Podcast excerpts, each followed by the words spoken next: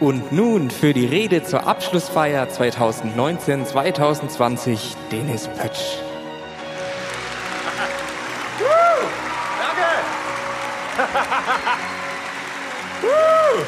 Hey! Wow!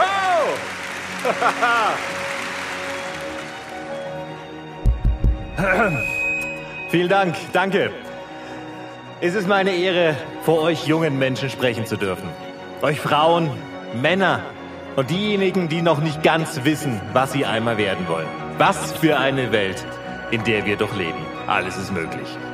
Ich grüße euch, ihr Schulabgänger, Lehrkräfte, Eltern, Verwandte, Instagram-Live-Zuschauer, die nichts Besseres zu tun haben. Herzlichen Glückwunsch! Abschlussjahrgang des Schuljahres 2019-2020. Ich möchte damit beginnen, euch zu sagen, dass man mich bat, mich kurz zu fassen. Anscheinend hätte man Besseres zu tun. Auf meine Frage, was, sagte man mir alles andere. Auch wenn ihr am Ende eines Lebensabschnitts steht, ist das doch der perfekte Zeitpunkt, um an den Anfang zu denken. So erinnere ich mich noch ganz genau an meinen allerersten Schultag. Alle Kinder sahen mich an, lächelten mir zu, lachten über meine Witze. Ein tolles Erlebnis. Bis mir meine Lehrerin mitteilte, dass ich die Klamotten meiner Schwester anhatte. Meine Mutter hatte mir die falschen Sachen herausgelegt. Danach ging es bergab. Und bevor ich zum Schluss komme und euch in eure Zukunft entlasse, möchte ich mein Glas erheben, bei dem ich mir sicher bin, dass jemand von euch reinspuckte, während ich nicht hinsah, und auf euch trinken. Hm. Nein, nein, Pisse. Das ist eindeutig Pisse. Hier noch ein paar Ratschläge, die ich immer sehr hilfreich fand. Erinnert euch immer, so wenn euch später jemand fragt, wisst ihr es. Denkt immer an die, die es weniger gut haben. Ich beschwerte mich darüber, keine Haare zu haben, dann traf ich jemanden, der keinen Kopf hatte. Es war ein schrecklicher Autounfall. Ich könnte noch Dutzende nennen, aber vor allem macht euren Frieden mit Gott. Der kann euch einfach so töten. Denn wenn ihr jede Stunde so lebt, als hättet ihr nur eine Stunde zu leben, profitiert ihr immer von den Erfahrungen, die ihr machen werdet. Allerdings werdet ihr auch viel zu viel Lebensversicherung abgeschlossen haben. So schicke ich euch nun auf euren Weg zur nächsten Etappe eures Lebens. Ich wünsche euch allen viel Glück, Erfolg und einen Sachbearbeiter beim Jobcenter, der es gut mit euch meint. Vielen Dank und macht es gut!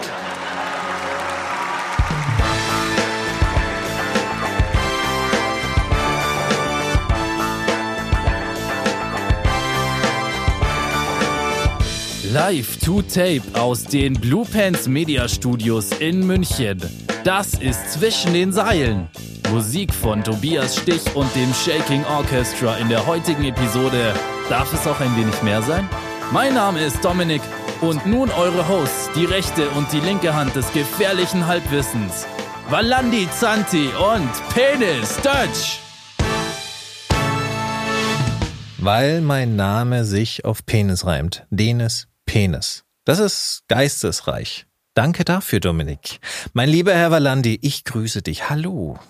Hallo Denis, wie geht es dir? Danke, dass du jetzt auch noch extra langsam ausgesprochen hast, dass es auch wirklich jedem klar wird, dass der einzige Unterschied zwischen meinem Namen und dem männlichen Geschlechtsorgan das P ist. Ja, und P und D sehen ja relativ ähnlich das, aus. Das, das D ist ja das P des kleinen Mannes. Kannst du es eigentlich tanzen? Mein Namen? Ja. Nee. Schade. Aber ich würde, ich würde gerne loslegen, aber ich bin hier gerade hinterm, hinterm Schreibtisch festgeklemmt. Sonst hätte ich jetzt losgelegt. Vor allem, weil du als Tänzer so berühmt bist. Ich bin weltberühmt als Tänzer. Ich habe Schwanensee getanzt.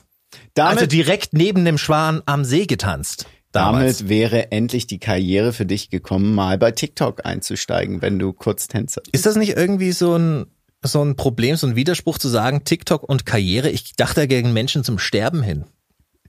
Ja. Ist dem nicht so? Oder um kurze Videos zu machen, um mit dem Popo zu wackeln. Gibt es das sowas? Boah, ausschließlich. Es ist, glaube ich, ein Paradies für alle. Zwölfjährigen und für mich. Was? Ist das jetzt, müssen wir, Wir jetzt aufpassen, müssen wir jetzt einen Disclaimer schreiben, dass es aber kein, dass es kein Witz über Sex mit Minderjährigen Na. ist? Hey, hey, hey, Valandi, Valandi, easy, ich meine easy feasy.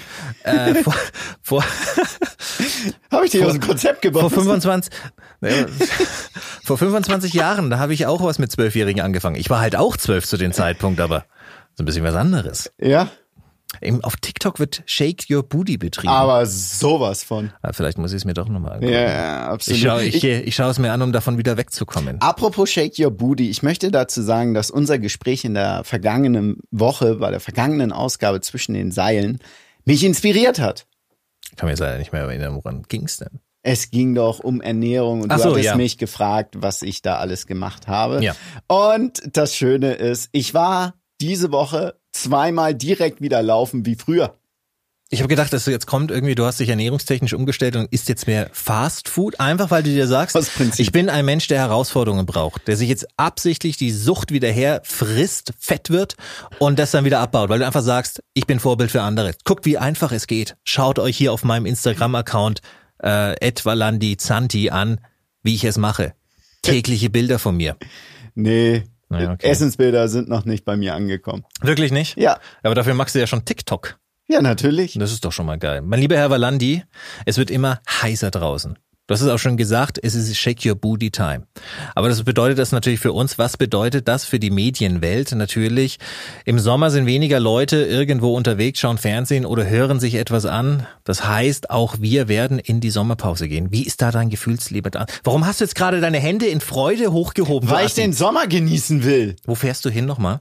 Weiß ich noch nicht. Willst du nicht den Millionen von Leuten sagen, wo es sind? Vielleicht wollen die auch mit Die dir dahin. Millionen, ja. So ein Meet and Greet auf 1,50 Meter Abstand. Wäre das nicht mal was für dich? Nee, definitiv. Auf 1,50 Meter Abstand. Warum, das möchte ich jetzt wirklich dazu sagen, und dann kommen wir gleich wieder zurück auf die Geschichte Sommerpause. Warum habt ihr eigentlich, und wenn ich sage ihr, dann meine ich den Pöbel von WWE auf Pro7 Max. Warum habt ihr eigentlich noch nie so ein Meet and Greet gemacht? Also oder generell veranstaltungsgebunden irgendwas mal zusammen in so einem Event, dass man euch nicht nur hören und anschreiben kann auf Social Media, sondern auch mal vielleicht die Hoffnung, dass man so ein bisschen anfassen kann oder sowas, mal live sieht. Das findet ja meist bei den Touren statt, bei Mhm. den Live-Touren. Und äh, du hast recht, organisiert wurde es tatsächlich nie gemacht, wenn ich mich erinnere. Also es ist dann, wenn wir bei den Veranstaltungen da rumlaufen, dann werden, werden wir dann angesprochen Mhm. von den einen oder anderen. Also ich laufe ja meist mit Sakko so über den Kopf gezogen. Das tust du nicht. Ich kann dir, ich kann, wenn, mach so weiter und ich erzähle genau, wie du da rumläufst. So. Wenn du rumstrahlst und dich freust. Wie ein Honigkuchenpferd. Ja. Ich krieg tatsächlich von der Veranstaltung da immer sehr wenig mit. Wusst, wusstest du eigentlich jedes Mal, wenn wir auf so einer Veranstaltung waren, ich war da auch gegen, musste ich mich jedes Mal neu bei Carsten Schäfer vorstellen. Weil er jedes Mal so getan hat, als ob er nicht wüsste, wer ich bin. Und einmal habe ich ihn dabei erwischt, da wollte er schon Hallo Denis sagen und bei dem hat er, ah, kennen wir uns? So, du Verstehe ich nicht. Was Assi. ist denn da los? Ich weiß es Hast du es laut gesagt? Ach du meine Güte. Der ganze Af ist okay. Ja, Er hört ich nicht in seinem Keller. Ja. Der Clip wird jetzt geschickt und jeder versteht nur Aber wie wär's jetzt einfach mal so, ich bin ja hier, um Anregungen zu schaffen. Jetzt in der heutigen Zeit könntet ihr ja sowas machen, rein über Zoom oder andere Geräte. Und, und, und könnt ihr einfach einen geteilten Vierer-Bildschirm einfach mal sowas machen, eine halbe Stunde, wahrscheinlich wahnsinnig viel Kohle abstauben. Natürlich. Und ähm, ich, ich sag nur, ich bin ja hier, um Anregungen zu schaffen. Und wohin fährst du denn zu Urlaub? Sag's mir. Ich brauche die Inspiration, ich, ich muss wissen, wo es hingeht. Ich weiß es doch immer noch nicht. Ach so. Ich hab, du hast doch genau gesehen, dass ich bis vor zwei Minuten, bevor ich mich hier vors Mikro gesetzt habe, Ja. noch äh, gegoogelt Ich habe habe. gedacht, du hast es drauf und hast in der Zwischenzeit schon irgendwas gefunden, nachdem Ja. ich dir so geistreiche Vorschläge gegeben Ja. habe, wie fahr doch mal ins Grüne. Fahr doch mal zu den Bergen. Wie viele So. Tipps soll ich denn noch geben? Willst du was anderes? Fahr ans Meer. Was willst du denn noch von ist, mir? Das ist ja das Schwierige derzeit. Ach so, ja, stimmt, ja. ja. Ja, da war was. Griechenland wird aber, glaube ich, trotzdem einmal am Tag angesteuert. Per Flugzeug. Ja, wird es? Genauso wie die Türkei, wobei das gerade bedenklich ist. Und der Balkan äh, zieht sich jetzt auch immer mehr zurück. Läuft. Ah, die Welt ist so gut. Das macht so viel Spaß hier. Sommerpause. Ah ja, also wir werden Sommerpause machen, beginnen dann in der ersten, ich glaube Augustwoche. Wir haben uns noch nicht entschieden. Ich mache das jetzt einfach spontan hier fest. Ab der ersten Augustwoche vier Wochen in der Sommerpause. Natürlich könnt ihr euch in unserem zahlreichen Archiv an alten Ausgaben wohltun, naschen, was auch immer. Ich weiß ja nicht, was ihr macht. Ich habe keinen Kontakt zu euch. Keiner, was macht man dann? Hört man sich einfach mal ein und denkt sich, ja, vielleicht wird's besser, wenn sie zurückkommen. Wenn sie zurückkommen. Das ist ein, Dum, dum. Dramatisch. ich will diesen Cliffhanger wirken lassen. Da war er. Und für diejenigen unter euch, die es vor ein paar Jahren nicht so genau genommen haben mit Thema Verhütung und jetzt so ein Bike zu Hause sitzen haben, das sich eigentlich tagsüber in der Schule rumtreibt und jetzt beginnen die Ferien auf einmal überall und ihr sagt euch, verfluchte Axt, was will ich denn mit dem Drecksding bei mir zu Hause? Du merkst gerade, ich bin kindertechnisch komisch eingestellt. Das möchte man mir doch nicht übel nehmen. Auf jeden Fall, was ist der erste Schritt, was man macht? Das Kind muss wieder weg. Am Ende habe ich noch zu viel als Elternteil was davon. Und die Leute geben mir die Verantwortung für das, was am Ende bei rauskommt. Denn wir wissen, neun von zehn Kinder sind Arschlöch. Entschuldigung. Also ich fange nochmal an in der Sache. Also die einfachste Weg ist, schickt es in ein Sommercamp. Wir haben für euch vorbereitet die Top 5 Liste, woran man erkennt, dass kein gutes Ferienlager gewählt wurde. Auf geht's. Nummer 5. Der Lagerbetreiber vergewissert sich ständig, ob eines der Elternteile bei der Polizei ist. Nummer 4. Die Tochter gewöhnt sich ungewöhnlich schnell Gefängnislängen an. Nummer 3. Neben den klassischen Lageraktionen wie Holzschnitzen oder Brieftaschen basteln, lernen die Kinder zusätzlich die Herstellung von Shanks und wie man Brieftaschen klaut. Nummer 2. Auf der Webseite brüstet man sich mit einer unfallfreien Site-Grafik, in der nur Minuten zu sehen sind. Und Nummer 1 der Anzeichen, woran man erkennt, kein gutes Ferienlager gewählt zu haben. Eine Lagerauszeichnung geht an das Kind mit dem seltsamsten Ausschlag.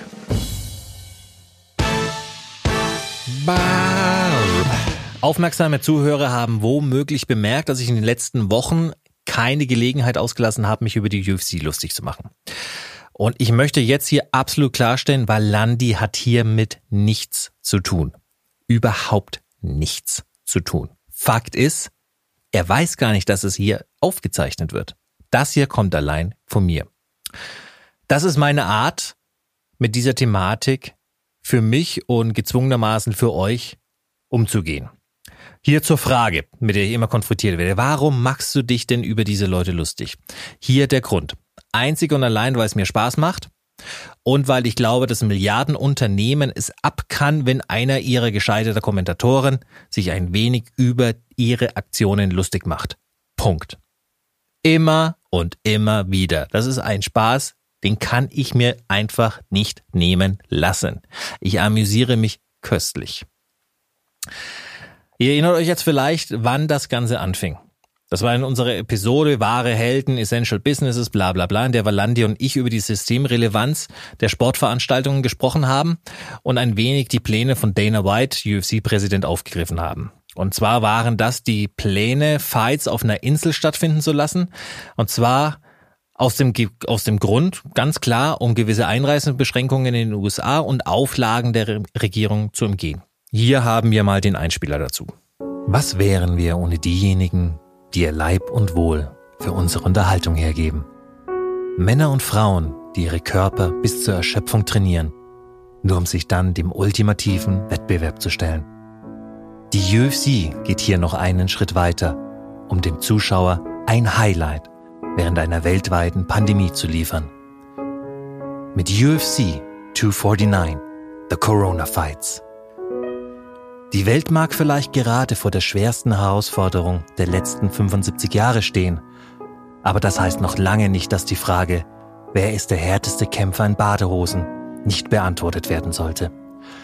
Denn nichts ist unamerikanischer als Menschen, die sich vor Corona in ihren Häusern verstecken. Und um mit den Worten des großen Denkers Dana Whites zu enden. Fick dich, Corona. Wenn du mich erwischen willst, bin ich bereit. Komm schon. Ich bin bereit, Corona. Komm, hole mich. Das war jetzt nicht nur unbedingt die Idee, die ich persönlich absolut als lächerlich empfand und auch immer noch empfinde, sondern vor allem der Name, den die UFC dazu gewählt hat. Ähm, ist Fight Island der wirklich cleverste Name? Nein. Ist Fight Island der perfekte Name? Oh ja.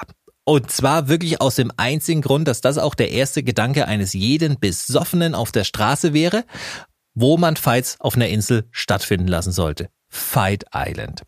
Wenn ich jetzt aber mir die Eventnamen der Vergangenheit anschaue, muss ich ganz ehrlich sein und zugeben, dass Fight Island ein enormer Schritt nach vorne und zwar in die richtige Richtung gegangen ist. Nehmen wir mal als Beispiel die UFC 200. Das ist einfach nur der Firmenname mit der Zahl 200. Da nicht wirklich viel Finesse dabei, nicht viel Innovatives. Wo ist es so? Wham Wham. Also da ist man mit Fight Island schon wirklich vorgekommen. Wenn ich jetzt aber mal den anderen Bruder anschaue, das ist das Pro Wrestling, ja, da sind die mit Pay-Per-View-Namen um die Ecken gekommen. Ich gebe mal ein paar Beispiele. Bash at the Beach, Fastlane, Insurrection, und zwar mit einem X. Wer könnte vergessen, This Tuesday in Texas? Ja, das waren noch Namen. Der Punkt, auf den ich hinaus möchte, wenn es überhaupt einen Punkt geht, ist folgender. Ich habe wirklich keine Probleme damit, dass die UFC versucht, Geld zu verdienen. Absolut nicht. Das ist ein Wirtschaftsunternehmen, sollen sie auch gerne machen. Ich selbst sitze hier, damit Geld zu verdienen.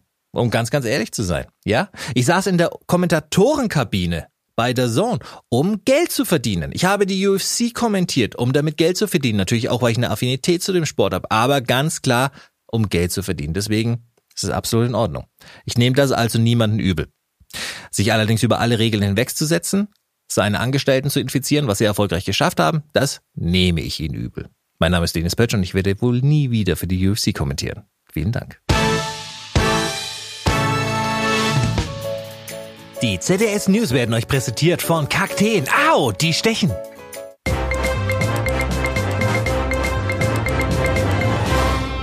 Hallo, ich bin Gott und das sind die News. Deutschland News. Ein Hersteller für Verhütungsmittel steht nun in der letzten Phase der Entwicklung für eine Verhütungsmethode für den Mann. So soll ein etwa Pfefferkorn großes Gerät in den Penis implantiert werden, das Sperma mit elektronischen Wellen abtötet. Der Hersteller versichert, dass wenn das Implantat das Sperma nicht abtötet, der Gedanke an ein Pfefferkorn großes Gerät im Penis die Erektion ohnehin unmöglich machen wird. Auslandsnews. USA. Ein 70-jähriger Mann überfiel eine Bank mit der Begründung, so seine Ehefrau loswerden zu wollen. Vor der Urteilsverkündung erhielt der Angeklagte das Wort und gab zu verstehen, lieber in den Knast gehen zu wollen, als mit dieser Frau leben zu müssen. Er fügte ebenfalls hinzu, dass es nichts Schlimmeres für ihn geben könne, als noch einen weiteren Tag mit ihr verbringen zu müssen. Der Richter verurteilte ihn zu drei Jahren Hausarrest bei seiner Frau. Washington DC. US-Präsident Donald Trump findet keine Erholung. So kamen Dokumente des Finanzamtes von 1985 bis 1994 ans Tageslicht, die einen finanziellen Verlust von über einer Milliarde Dollar aufzeigen. Damit hätte Präsident Trump, Zitat, mehr Geld als jede andere US-amerikanische Steuerzahler verloren. Kritik wurde laut, als sich herausstellte, dass Donald Trump innerhalb dieses Zeitraums sein Buch The Art of Business veröffentlichte, in der er sich selbst als Finanzgenie darstellte. Weitere Nachrichten aus den USA. R. Kelly veröffentlicht noch dieses Jahr ein Buch über Babysitting. Sportnews. Eishockey. Die deutsche Eishockeyliga DEL hat einen neuen Hauptsponsor. Ab der kommenden Saison werden die Spiele unter dem Banner Penny DEL stattfinden. Ein paar Änderungen wurden bereits jetzt von dem Discounter-Riesen beschlossen. So werden in den Austragungsstecken der DEL Penny To-Go-Läden eröffnet und Getränkestände verkaufen in Zukunft auch Sangria im Tetrapack. Ich bin noch immer Gott, dafür habt ihr keinen Gegenbeweis. Und das waren die ZDS News. Valandis Weisheiten. Hallo Kinder. Beschiss ist es nur, wenn du dabei erwischt wurdest. Sie hörten Valandis Weisheiten. Es tut mir so leid. es tut mir so leid. Wir wollten ein bisschen drüber reden, über das, was man heutzutage im Fernsehen sagt. Du bist Live-Producer, du kannst dich jetzt hier also extrem aus dem Fenster rauslehnen, weil alles, was du sagst, wird stimmen. Jetzt muss ich dir eine Frage stellen. Warum zum Geier greift unser Sender, der Sender, der nichts falsch machen kann, Noch nie? noch nie etwas falsch gemacht hat und noch nie etwas falsch machen wird, Pro7, Teil der Pro7 Sat1 Media SE, im Übrigen an dem wir auch Teil sind. Hallo. Warum zum Geier wird denn immer noch zurückgegriffen auf die große Samstagabendshow und jetzt in dem Fall auf die große Montagsshow? Kannst du mir das bitte erklären? Ich gebe dir mal ein Beispiel. Steven Gätchen wird jetzt anfangen mit der Show. Aufgepasst. Die Ausrufezeichen, Herz, Ausrufezeichen, Schlag, Ausrufezeichen, Show, Ausrufezeichen und Ruth, ich kann nicht kochen, Moschner wird starten mit Wer sieht das denn? die neue Quizshow am Abend. Eine Quizshow? Ich war Quizredakteur. Ja. Was ist denn da los? Ich weiß es nicht. Komm, sind die Zeiten wieder da? Du hast ein bisschen mehr Einblick über das Nutzerverhalten äh, des TV-Schauers. Ähm, nicht jetzt nur, weil die Geschichte SmackDown auf Pro7 Max übrigens jeden Samstag ab 22 Uhr. Ähm, sondern auch als Live-Produzent, du bist ja immer mit dabei, du musst den Zuschauer lesen, du musst seine, seine ähm, Aktion, seine Reaktion, du musst dich ja immer darauf anpassen, was passiert. Warum zum Geier? Warum zum Geier stellen wir uns immer noch in der Halle rein vor Live-Publikum und spielen Spiele? Du, nochmal, warum machen wir das? So, so viele Fragen auf einmal. ähm, ganz schnell beantwortet ist klar, warum 2015, warum Primetime? Ähm, ja, Werbezeiten. Das sind die höchst studierten Werbezeiten. Und da willst du natürlich mit einem gewissen Programm die meisten Zuschauer anziehen. Und warum Shows? Warum Game-Shows? Deutschland ist halt nicht das innovativste Fernsehland, um es leider so auszudrücken. Ich dachte wirklich nach dem, nach dem Tod von Wetten, das wäre es damit vorbei gewesen. Ich dachte es wirklich, weil selbst das lief doch nicht mehr gut. Jetzt kommen wir daher geschissen, ups, jetzt kommen wir daher geflossen und machen sowas wieder. Eine Quizshow. Was ist denn da los? Sitzen die da und würfeln, weil der neue Hit im Sommer 2020, ah, Quizshows sind wieder in. Quizshows sind ein Evergreen, die tatsächlich ein gewisses Publikum anziehen und im Endeffekt richtest du dein Fernsehprogramm immer noch an eine Zielgruppe. Also offiziell richtest du sie natürlich an die werberelevante Zielgruppe aus, von 14 bis 49-Jährige. Nur das Programm wird gestaltet äh, von Leuten, von jetzt, jetzt rede ich mich wieder um Kopf und Menschen. Kragen. Ja, ich gehe sogar noch weiter. Also in solchen Redaktionssitzungen ist es halt so, äh, Neues wird nicht gern gesehen. Oh ja. Und Wenn, wenn du etwas äh, probieren willst und ausprobieren willst, nein, das ist falsch. Unser Zuschauer will das. Das wird dann halt von Leuten gesagt, ich mache das seit 20 Jahren. Ja. Das ist ein guter Ansatz. Jedoch fällst du dann immer auf altbewährte Mittel. Und nochmal, im Endeffekt ist es so, in Deutschland machst du eine Quizshow, machst du eine Game-Show, machst du eine Kupplungsshow, irgendwas Showartiges. Das musst du keinem Zuschauer erklären. Und dann kommt dazu, wenn in den USA jetzt gerade nicht ein richtig tolles Format durch die Decke schießt, dann habe ich keins, das ich klauen kann. Es gibt im Fernsehen das alte Sprichwort, lieber gut geklaut als schlecht erfunden. Und da wird gar nichts erfunden. Es wird kein Risiko eingegangen. Und dann natürlich zu den besten Sendezeiten, die Werbe Ja, guter ist, Gott. ist klar, da investierst du natürlich am meisten, weil du dir auch erhoffst, dass du da die größte Quote erzielst, weil dort die Werbeplätze am attraktivsten sind. Ich kann da vielleicht mal das Beispiel jetzt sagen, weil du es so schön gesagt hast, mit äh, Neues ist nie richtig. Oder Neues ist, ist immer einer- falsch. Ist immer falsch. Ich habe mir, ich habe ja die letzten Jahre versucht, ein TV-Konzept zu pitchen, zu verkaufen, das entwickelt wurde. Und ich war bei den Sendern gestanden und im Endeffekt die Frage, die du mir erstmal, was du erst gesagt hast, für was für eine Zielgruppe ist es? Ne, 14 bis 49-Jährige. Wobei ich persönlich jetzt, und da bin ich nicht der Einzige, der es sagt, eine Zielgruppe, eine Alterszielgruppe, der, der Markt ist so umkämpft, dass ich eigentlich jeden, der einen Fernseher zu Hause hat und eine Fernbedienung hat, das ist meine Zielgruppe. Ich muss ja mittlerweile meinen Content auf alles, wirklich auf wirklich alles, jeder, der reinschalten kann, weil die meisten verirren sich sowieso auf Streaming-Services, weil sie sagen, jetzt möchte ich das mal gucken, sind dann angekackt, weil jetzt ist es fertig durchs Bing-Watchen und dann äh, fallen sie in die Depression wieder rein. Aber ich konkurriere mit wirklich jedem, der eine Fernbedienung in der Hand hat und der sich möglicherweise anderen Content anschauen könnte. Aber ich verstehe es einfach nicht, dass wir Big Show Feeling, Wortwitz, dass wir große Shows noch an einem Samstag positionieren oder an einem Montag. Der normale Zuschauer, der schaut doch gar nicht, der, der, der denkt doch nicht mehr in den Verhältnissen 20 Uhr 15. Wann hat, dein Ding läuft um 22 Uhr. Liegt über den, äh, über den Senderschnitt.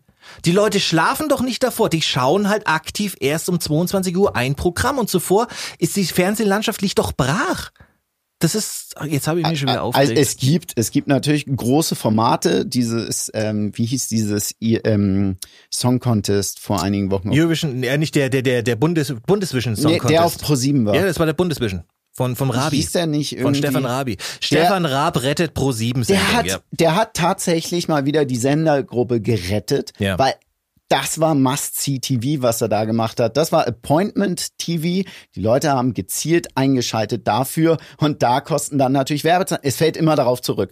Das, wenn jemand subjektiv sagt, das finde ich toll, das finde ich weniger toll. Es ist vollkommen egal. Denn Fernsehen ist immer noch ausgerichtet auf den Werbemarkt. Da auch das Beispiel, dass äh, die Werbezeiten entsprechend natürlich vermarktet werden, denn im Endeffekt geht es nur darum. Und wenn du mal genau darauf schaust, es werden Werbepakete vermarktet im Endeffekt und es ist ein Unterschied, wie ein Werbepaket äh, geschnürt ist und wie teuer es ist, wie viel es kostet, wenn du da wär. Also es ist jetzt nicht so, äh, wir beide, wir kaufen übrigens jetzt einen Werbespot für 30 Sekunden, wie es gerne beim Super Bowl vermarktet wird und der kostet und so viel. Nein, du bist innerhalb eines Portfolios und das wird dann ausgerichtet, da ist diese und diese Zielgruppe und da wirst du dann platziert. Wir wären so ungefähr welche, wenn bei uns, wenn wir in diesem Portfolio drin wären, ein 20 Sekunden zwischen den Seilen Spot, wären wir bei den Simpsons mit drin, egal wann die laufen würden. Und so wäre das dann aufgeteilt. Das wäre morgens, das wäre abends, dann kriegst du so eine tolle Liste. Ich kann gerne mal eine suchen. Das war bei uns, als ich äh, noch bei der Quiz-App gearbeitet habe, ja. die auch mit ProSieben verbunden war. Ähm, wenn du allerdings äh, sagen wir mal, wenn wir ein, ein äh, Kupplungs äh, Podcastin. Ich habe keine Ahnung, wie er die weibliche Zielgruppe anspricht. Rein Hypothetisch. Machen wir doch klar mit Sexappeal und Geilheit. Ja, ich, ich ziehe gleich meine Hose wieder an. Zweimal Nein Dann, heißt Ja. Minus, das wäre was Der für, Podcast der Liebe. Das wäre was für Weisheiten schon oh, Entschuldigung. Äh, dann würden wir zum Beispiel äh, zwischen den Sex in the City Spots laufen, ja. die eher so drauf ausgerichtet sind auf die Zielgruppe eher weiblich, was für den Werbemarkt eine sehr viel attraktivere Zielgruppe ist, was auch höher dotiert ist. So rechnet sich ein Werbemarkt. Natürlich weißt du bei solchen Game Shows, was für eine Zielgruppe da präsentiert wird. Ich kann meine Werbung entsprechend platzieren und äh, du kannst den TKP dann auch entsprechend dotieren. Glaubst du, es geht jetzt gerade eigentlich nur darum, dass wir das Sommerloch stopfen, weil wenn ich jetzt mal, ich glaube, die die Moschner Show, da werden jetzt, das sind jetzt drei produziert. Ich glaube auch bei Gätchen haben sie jetzt eine Handvoll schon gemacht. Äh, und die werden die jetzt einfach die nächsten Wochen durchlaufen lassen, bis irgendwann dann der äh, September wieder erreicht ist, in der Hoffnung, die Leute kommen wieder zurück zum Fernseher. Aber was ich einfach nicht verstehe, es ist ja teuer produziert dennoch. Wir, wir sind ja nicht günstig in Deutschland. Auch unser Equipment ist echt teuer. Unser, unsere Filmcrew ist echt teuer. Und da jetzt einfach nur was rauszuballern, damit wir drei Wochen überstehen, danach vergessen es die Leute wieder, das finde ich persönlich kontraproduktiv. Und, und dann fallen vielleicht auch Leute wie wir wieder runter, die sich bemühen, irgendwo auf 11.30 oder 12.30 gesetzt zu werden, auch gerne nach, und das soll jetzt einfach nur so ein Tipp sein, lieber Martin, falls du zuhören solltest, auch gerne nach E-Sports. Ich nehme auch den 1.30 Slot. Bro, lass uns drüber sprechen, das ist meine Nummer. Du kannst auch nach SmackDown laufen, nachts, äh, während der Am Woche Samstag? WrestleMania. Nee, WrestleMania Ja, stimmt. hat Oh. im Vorjahr das äh, vielleicht der eine oder andere, der äh, auch bei SmackDown zusieht. Das kann man ja auch, äh, das kann ich hier offen sagen. Die Quoten von WrestleMania nachts waren wirklich gut. Ja, das war auch, ich glaube, als die, wir sind ja in diese Corona-Zeit reingerutscht. Unser erstes Thema wäre ja eigentlich WrestleMania gewesen und wir hatten ja gehofft, dass wir dazu ziemlich jeden abstauben, der äh, überall reinguckt, was wir jemals gemacht haben und sind ja brutal aufs Maul gefallen. Aber die haben doch dann, hat uns Martin erzählt, Martin Stachel, äh, Senderchef Prosi Max im Übrigen. Mein Chef. Sein Chef und mein Liebhaber. Der hat ja dann gelauncht, ich glaube, jeden Tag eine alte oder eine ältere WrestleMania-Ausgabe. Und das hat ja auch gezogen Ja. wie Sau. Also Zielgruppe klar erkannt, Mangel klar erkannt. Das wollen die Leute jetzt sehen, weil sie werden das, was sie eigentlich gewohnt sind zu sehen, so nicht sehen können. In der jetzigen Zeit greife ich ab. Warum zum Geier eine Quizshow? Ich habe noch nie jemanden auf der Straße stehen sehen mit einem Schild, gib mir mehr Quizzes, Alter. Habe ich einfach nicht. Quizzes wird de facto immer funktionieren. einfach ist. Weil es genau, weil es einfach ist und du hast, ähm, du musst es dem Zuschauer nicht erklären, was da ist und deswegen nimmst du auch mehr oder weniger immer, das kommt ja dazu, bekannte Gesichter mehr oder weniger, genau. damit der Zuschauer weiß, ah, das kann ich erwarten. Also das ist eigentlich diese Leider muss ich so oder darf ich so deutlich formulieren, diese Angst vor Neuem im deutschen Fernsehen ist sehr groß. Wird nicht so verkauft, sondern wir sind Renegades. Wir probieren Neues. Nur wenn ich schon da sitzen würde und sagen, schneid doch einfach mal das so und so. Oder setz einfach mal ein Segment anders. Nein, der Zuschauer ist das gewohnt. Also es ist ein Widerspruch in sich. Ich möchte und das zum- bringt wenig Spaß. Zum Thema Renegade möchte ich äh, ProSieben Senderchef Daniel Rosemann, toller Mann, wir lieben ihn, mal kurz zitieren. Und es geht hier um die Ruth Mos- Moschner Show. Wer sieht das denn? Zitat. Wenn Show und Quiz ein Kind hätten, käme das dabei raus. Expect the unexpected. Gilt für Wer sieht das denn? Genauso wie für ProSieben. Dass ProSieben weltweit als erster Sender diese Show produziert, passt daher hervorragend. Das, was du gerade gesagt hast. Es ist, sei ein bisschen Renegade. Wir gehen gegen den Trend. Weißt du was? Die Showzeit ist vielleicht vorbei. Wir ballern noch eine direkt dahinter. Wow. Showzeit war halt. Ich bin äh, überzeugt. 80er, 90er. als bin überzeugt. Von Shows. Ich auch. Jetzt werde ich einschalten.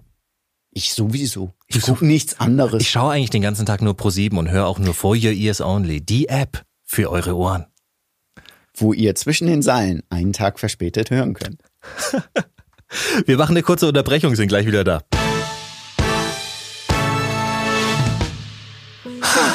Meine Freundinnen haben mich gerade angerufen und gefragt, ob ich noch ein wenig mit ihnen um die Häuser ziehen möchte.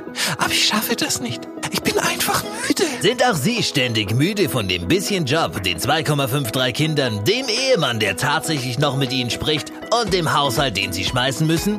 Ich bin einfach müde. Fühlen auch Sie sich wie eine alte Schachtel, weil Sie in Ihrem Alter einfach nicht mehr so frisch und jung aussehen wie die 25-jährige Kollegin, die es definitiv mit ihrem Boss treibt? Ich schaff das nicht. Dann nehmen auch Sie Speed. Speed, es macht Sie wach. Eine Sache möchte ich dazu ansprechen, warum Quizshow, warum überhaupt, warum diese Produktionskosten, die du gerade angesprochen hast, was natürlich auch für einen Fernsehsender äußerst wichtig ist, äh, Eigenproduktion. Je mehr Eigenproduktion du hast, die du im Portfolio aufweisen kannst, desto besser selbstverständlich. Und daher kommt das Thema auch ins Spiel. Wo, wobei ich die Erfahrung ja nochmal gemacht habe, auch dieses Jahr nochmal schmerzhaft machte, ist, dass nie Geld für Eigenproduktion vorhanden ist. Das ist ja aber auch, das ist dieser extreme Widerspruch, den ich in der ganzen Sache sehe. Wir wollen neu, wir wollen frisch, wir wollen aufregend, wir wollen den Trend setzen. Ah, wir haben aber kein Geld dafür. Deswegen machen Eigenproduktion wir- wollen wir nicht. Aber deswegen machen wir große Eigenproduktion drei, vier Mal. Da haben wir einen Punkt gesetzt. Kannst du gut wer äh, kannst du auch gut wunderbar bewerben, liest du dann bei DWDL. Ja, das ist du, ähm, ich rate eh jedem ab, ähm, ins Fernsehgeschäft einzusteigen. Das ist korrekt. Ja, ich will mein Haus am Meer in ein paar Jahren und dann meine Ruhe. Aber dafür brauchen wir einen Fernsehsender, der uns mit aufnimmt. Hi, liebe, nein, Schmarri. Ähm, was mich wirklich sehr interessieren würde, ernsthafte Frage. Live-Produzent, Verkaufsfernsehen. Ihr finanziert euch ja wirklich über den reinen Verkauf. Ihr habt ja kein, ihr verkauft kein Werbezeitenpaket. Ihr Genau. habt keine Unterbrechungen. Wir sind eine Dauerwerbesendung. Also wenn, wenn ich Teleshopping mache, ist es eine Dauerwerbesendung. Es interessiert nicht die Einschaltquote. Mich interessiert der Zuschauer, der tatsächlich live schaut. Und es gibt keine Kompromisse. Das heißt, die Reaktion des Zuschauers sehe ich de facto. Nimmt er den Telefonhörer in die Hand und reagiert darauf, möchte er ein Produkt kaufen. Quiz genau dasselbe. Wenn wir über Call-in reden, ist das Quiz gut? Wie kann ich einen Zuschauer dazu bringen, dass er öfter anruft? Das ist alles ein Zuschauerverhalten. Das, da, da steckt natürlich eine ganze Menge Psychologie auch hinter tatsächlich. Und das bringt, das bringt so unglaublich viel Spaß, danach eine Sendung zu steuern. Es kann sehr frustrierend sein, wenn ich erkenne, boah, das funktioniert nicht, das funktioniert nicht. Nur genau da ist ja genau das Thema. Neues probieren. Sei es bei einem Quiz, äh, der Moderator sagt zehn Minuten lang, rufen Sie nicht an. Und du siehst, dass eine Callkurve so nach oben geht. Also auch mal verdrehte Psychologie. Beim Kaufen, wie erkläre ich einem Zuschauer oder warum reagieren Moderatoren auf gewisse Dinge so penetrant fast schon, weil dann jemand wie ich ihm im Ohr sitzt, wahrhaftig, also wenn sie sich immer ans Ohr greifen, bin ich ja einer, der dann sagt, so, wir haben gerade 10, 15, 20, 100 Leute in der Leitung, weil du das und das gesagt hast. Heißt natürlich das Ganze lesen und darauf reagieren. Da wird auch viel redaktionell gerne gesagt, ja, das äh, hätten wir zu machen, das hätten wir zu machen, äh, das will der Zuschauer. Und manchmal bin ich dann halt auch wirklich fies und sage, okay, ich fahre so ab, wie ihr wollt.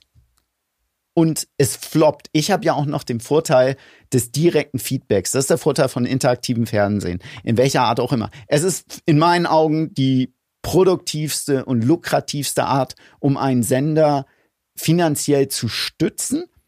es muss nicht es, es darf nicht das komplette Programm sein, wenn jemand das machen will. Nur für mich ist es relativ deutlich so an den Randstunden, sei es morgens oder vor allem abends. Da haben wir jetzt gerade ein unglaubliches Experiment laufen, das äh, also das kann ich wirklich sagen, dass bei uns im Sender sehr, sehr positiv hervorgegangen ist. Also an Randstunden meine ich 0 bis 5 Uhr live senden und dort tatsächlich Sendungen zu produzieren, was du da für Umsätze generierst, ist unglaublich für den Produktionsaufwand. Sensationell. Damit eben nachts nicht irgendwo, es gibt bei, Sender, bei Sendern eben diese berühmte Tittenschleife. Ja. Und diese Tittenschleife läuft sogar quotentechnisch ganz gut. Ich glaube, den einen oder anderen Sportsender in Deutschland kennt man und ich kenne die Quoten die sind beunruhigend hoch. Nur gehst du raus und sagst, wisst ihr was? Heute Nacht hatten wir die besten Quoten bei dem und dem, weil bei uns der Softporno hier und hier lief. Nein, machst du nicht. Dann kannst du genauso, es ist ein verschriebenes Kind, interaktives Fernsehen zu machen. Für mich absoluter Blödsinn, weil es eine eine wirklich tolle Art ist, um einen Sender tatsächlich auch zu finanzieren. Aber ich glaube, das hatte diesen, diesen neuen Live-Ruf hat es ja damals weggehabt, ja. bei dem man dann gemacht hat, okay, Gut. das ist ein bisschen fragwürdig, wie es da umgesetzt wird. Und es war ja auch dann ja Opfer von sehr, sehr viel Parodien, die ich aber persönlich, wenn ich ehrlich sein soll, wenn eine Parodie kommt, ist es ja eigentlich etwas, Leute kennen es. Es macht also, ist es wert, dass man sich darüber lustig macht, auch wenn man jetzt sagen muss, es, es kamen ja auch manchmal Dinge raus, die einfach schief liefen, also, also aber es war der Ruf schädig. Bei, bei Neuen Live stecke ich ja tatsächlich auch ähm, insofern mit drinne, dass ich ein paar Sachen sehr mitbekommen habe, wie sie im Hintergrund waren und die waren nicht sauber, ohne jede Frage. Und das ist das Problem. Deshalb, äh, es war ja damals auch Neuen Live Teil von Pro7 ja. mit drinne und da war es relativ klar, dass der Sender sich davon auch distanzieren musste de facto. Das ist klar. Nur das Konzept selber ist doch, okay, es gibt nicht mehr, du sagst es Parodie, ich bin da auch rela relativ ähnlich. Andererseits ist es so, diesen alten Satz, von dem wir uns verabschieden müssen, ist halt der, den wir mal gelernt haben, es gibt keine schlechte PR, das stimmt nicht mehr.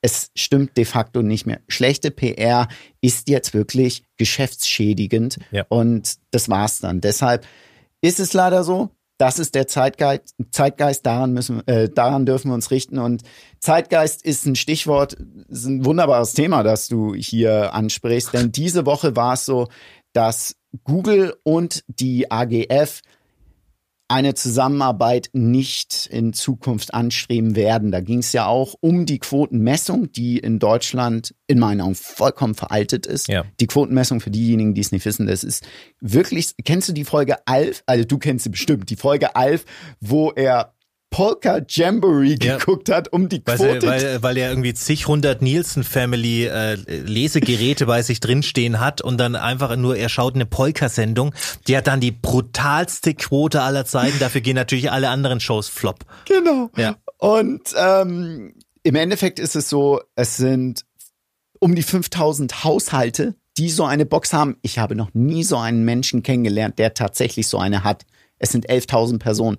Das heißt, wenn du wenn du jetzt eine Box hättest und du würdest zwei Wochen lang nicht bei SmackDown einschalten, würde das einen enormen Einfluss haben, weil dort natürlich auch weniger Leute wahrscheinlich eher gucken, so um die Uhrzeit, enormer Einfluss auf die Quote. Es geht sogar so weit, wenn die Quote, und da gibt es ein Beispiel, dass ich hier, also sagen wir mal, es gibt ein Beispiel von einer relativ erfolgreichen äh, Sendung, die wir beide kennen, es ist nicht, es ist keine WWE-Sendung, sondern wirklich eine andere. Und da sind die Quoten, also im ersten Jahr richtig gut gewesen, dann fielen sie irgendwie. Zweites, drittes Jahr. Äh, und dann gingen sie plötzlich wieder hoch, vor allem in der, Werb in der werberelevanten Zielgruppe 14 bis 49. Werberelevant, weil jeder, ähm, jeder Vermarkter will am liebsten diese Zielgruppe haben, weil die sind jung, die sind hip, damit willst du dich identifizieren. Cola Lightspot, den du letztens meintest. Ähm, da, wurden, da haben dann ein paar Leute mehr solche Boxen bekommen, die in diesem Alter sind. Oh, bumm, ging diese äh, Sendung auch in der Zielgruppe wieder nach oben. Für mich ist daher die Quotenmessung tendenziell traurig. Und dann kommt noch eins dazu, durch zeitversetztes Sehen das wir derzeit eben auch haben. Ausgenommen Mediatheken gibt es diese, diese späteren endgültigen Wertungen. Das heißt, die Bewertung, die du am Abend danach immer siehst, es kommen so ab 9 Uhr oder 10 Uhr diese offiziellen Quoten. Das sind die ersten, das sind sowas wie Hochrechnungen bei Wahlen. Nur im Endeffekt ist es drei Tage später, weil das zeitversetzte Sehen, äh, DVR und sowas dazu kommt. Ausgenommen Mediatheken. Mhm. Und das ist eben schade. Gla glaubst du, dass die Geschichte Quiz-Sender mal wieder zurückkommen wird? Weil du hast es ja eigentlich schön beschrieben. Es ist das einfachste Format und es funktioniert trotzdem. Die Leute sind dabei, arbeiten mit. Äh, dadurch verdienst du ja Geld. Kommt sowas wieder? Als Quizredakteur kann ich nur ja sagen. Ja, ja, es ist ein äh, Mensch, ein menschliches Bedürfnis wird damit gestillt, dass du ein gewisses Wissen. Es ist ja, es ist nicht wirklich Wissen, es ist eher Information, das du bekommst. Nur auch das ist interaktives Fernsehen im Endeffekt, so eine Sendung zu produzieren, weil der Zuschauer das Interesse hat, mitzuspielen, mitzuraten. Und das macht es so spannend, denn der Zuschauer sitzt zu Hause und beantwortet die Frage für sich mit. Und da ist Quiz-Sendung für mich ein Go-To-Format ohne jede Frage. Das ist ein interessantes Thema. Das würde ich irgendwann gerne mal bei Gelegenheit mit dir und vielleicht jemanden aus dem Kreis ein bisschen näher besprechen. Puh, das hat wirklich Spaß gemacht gerade für dich. Danke für die Offenheit, danke für diesen Insider-Einblick. Ich bedanke mich bei euch fürs Reinhören und sage, mein lieber Herr Valandi, Bring uns nach Hause. Es hat wie immer einen Heidenspaß gemacht hier bei Zwischen den Seilen. Wenn es dir genauso viel Spaß gemacht hat, mach doch einfach einen Screenshot von der Podcast-App deiner Wahl, wo du das Ganze siehst. Verlink gerne Dennis unter @dennisschautv. Mich verlinkst du unter @valandizanti und dann freuen wir uns auf, freuen wir uns auf euch. So würde man das sagen, oder? In Deutschland sagt man das so. In Deutschland sagt man das so. Es hat einen Spaß gemacht, habe ich auch schon gesagt. Danke, dass ihr dabei wart. Bis zum nächsten Mal zu Zwischen den Seilen, der rechten und der linken Hand des gefährlichen Halbwissen. Bis bald.